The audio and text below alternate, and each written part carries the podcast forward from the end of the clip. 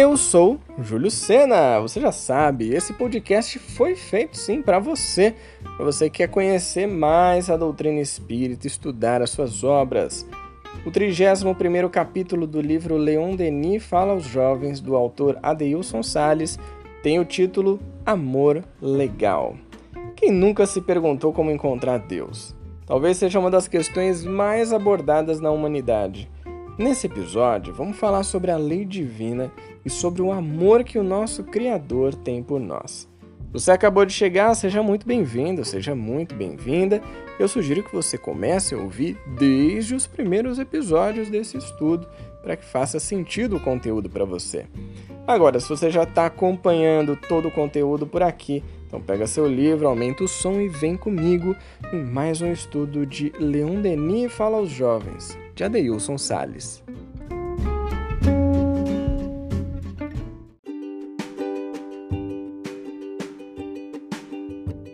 E, no entanto, o amor é a lei do universo e foi por amor que Deus formou os seres.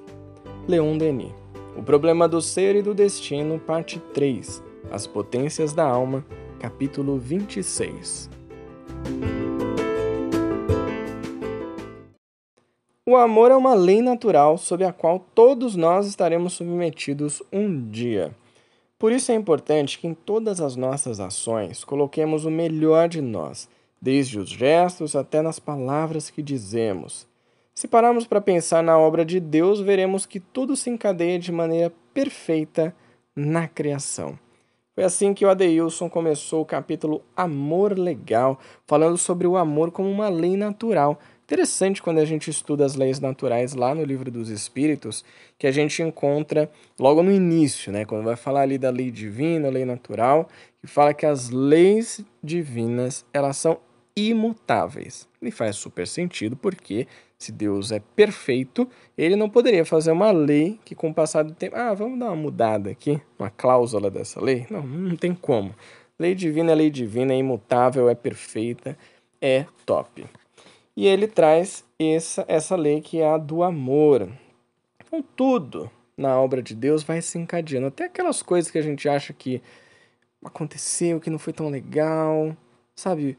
Uma situação negativa, até aquilo tá bem encadeado e tem um amor de Deus por trás. Talvez a gente leve bastante tempo para reconhecer, mas essa é a real. E ele continua assim: É claro que garotos e garotas poderão me perguntar: mas onde é que eu encontro a presença de Deus? Algum jovem pode me indagar.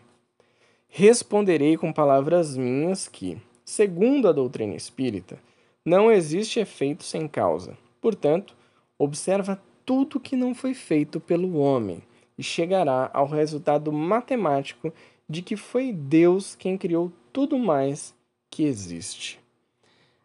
Vamos lembrar livro dos Espíritos de novo, né, minha gente? Pergunta 1: um, que é Deus? Que é Deus?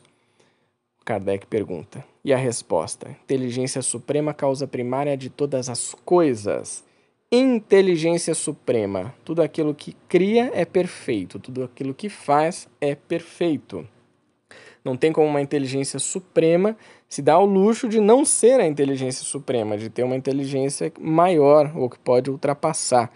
Então, tudo que vem de Deus é perfeito e nós nem sempre temos essa visão tão ampliada. E aqui ele traz também o, a questão de que não existe efeito sem causa.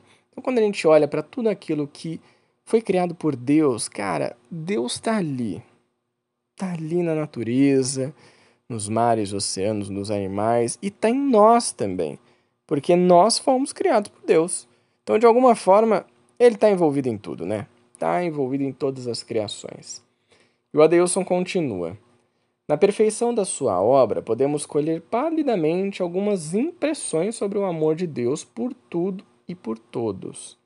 No grande palco da vida, tudo está disposto para que possamos viver e promover o nosso crescimento da melhor maneira possível. Se existem misérias e dificuldades, elas são geradas pelo egoísmo humano, mais uma vez, vou voltar aqui alguns parágrafos. Não existe efeito sem causa.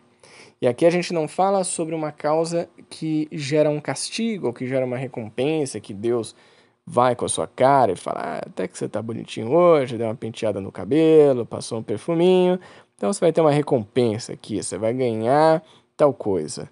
Ou vira um outro dia e fala: Meu filho, que desgraça que você fez da sua vida e eu vou precisar te dar uma castigada, hein?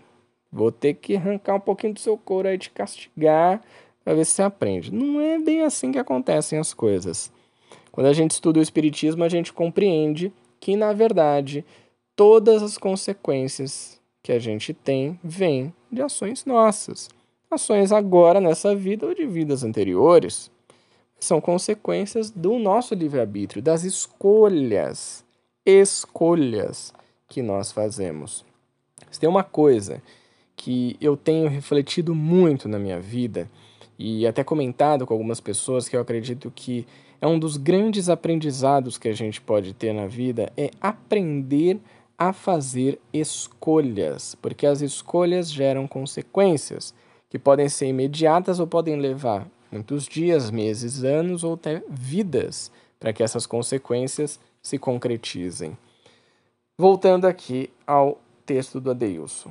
Então, não podemos nos esquecer que estamos vivos por amor, respiramos por amor, falamos por amor, ouvimos por amor. Também experimentamos limitações por amor e não por castigo. Veja só, o Adeilson também concorda que essa ideia de castigo está muito ultrapassada, fora de moda. Até as dificuldades que a vida nos traz têm como pano de fundo o amor que a tudo ilustra e ajuda a desenvolver. Quando garotos e garotas tiram nota baixa na escola em qualquer disciplina, ou são reprovados por qualquer outro motivo, um bom pai não os afasta da escola. Pelo contrário, ele matricula seus filhos novamente para que eles possam refazer o aprendizado em mais um ano letivo e aprendam o que é preciso. Mais uma vez, aqui tem a responsabilidade nossa, né? Se nós somos esse filho ou essa filha, que em determinado ano a gente deu uma zoada além do limite, não conseguiu passar de ano, reprovou e vai ter que fazer de novo. Qual que é a nossa responsabilidade nesse novo ano que começa? É repetir o mesmo erro ou é aprender com isso? Eu sei que às vezes é difícil, às vezes até meio chato pensar nisso, mas é a realidade.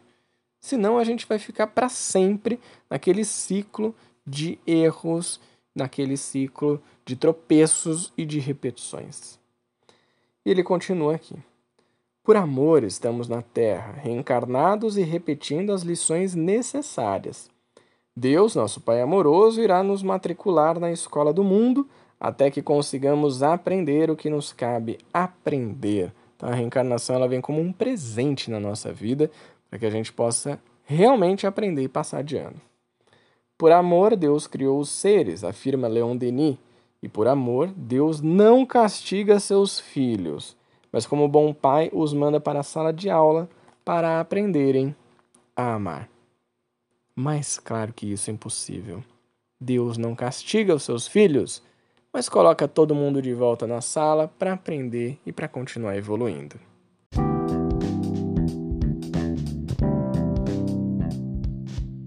Olha, eu não sei você, mas eu já me matriculei muitas vezes nessa escola da vida. E eu espero continuar nesse ritmo, mas sempre passando de série, né? Por favor. Então, se você ainda não tem o livro Leon Denis Fala aos Jovens, você vai encontrar um link aqui na descrição desse podcast. Você pode clicar e garantir o seu livro. Se curtiu esse episódio, quer me mandar alguma dúvida, trazer suas reflexões, xingar também, o que você quiser, manda lá uma mensagem para mim no arroba Coaching Espírita no Instagram. Eu vou adorar receber a sua mensagem, a gente vai trocar uma ideia por lá. Lembrando o nosso querido Allan Kardec, codificador da doutrina espírita. A fé necessita de uma base.